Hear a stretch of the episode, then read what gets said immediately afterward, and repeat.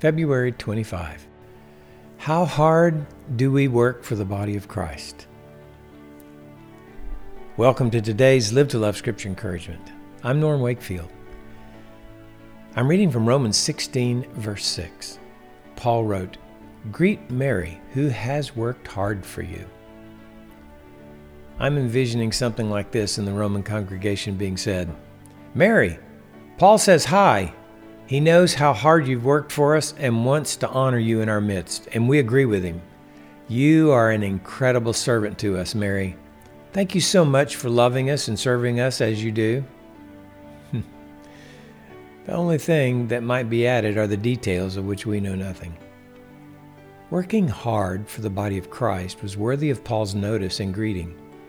It not only is worthy of our notice as well, but is also worthy of imitation by us.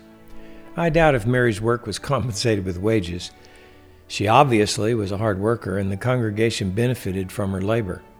Maybe today, Mary would be a nursery worker, a bathroom cleaner, a children's coordinator, or a meal organizer for the sick, troubled, and bereaved.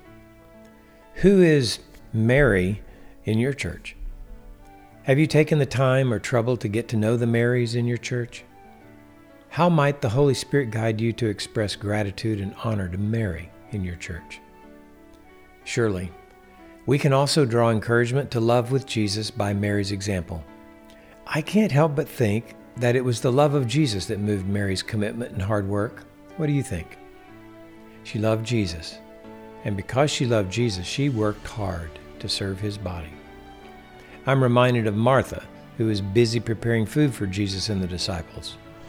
Or Dorcas comes to mind, whom Peter raised from the dead in Joppa and honored her for her kindness and charity.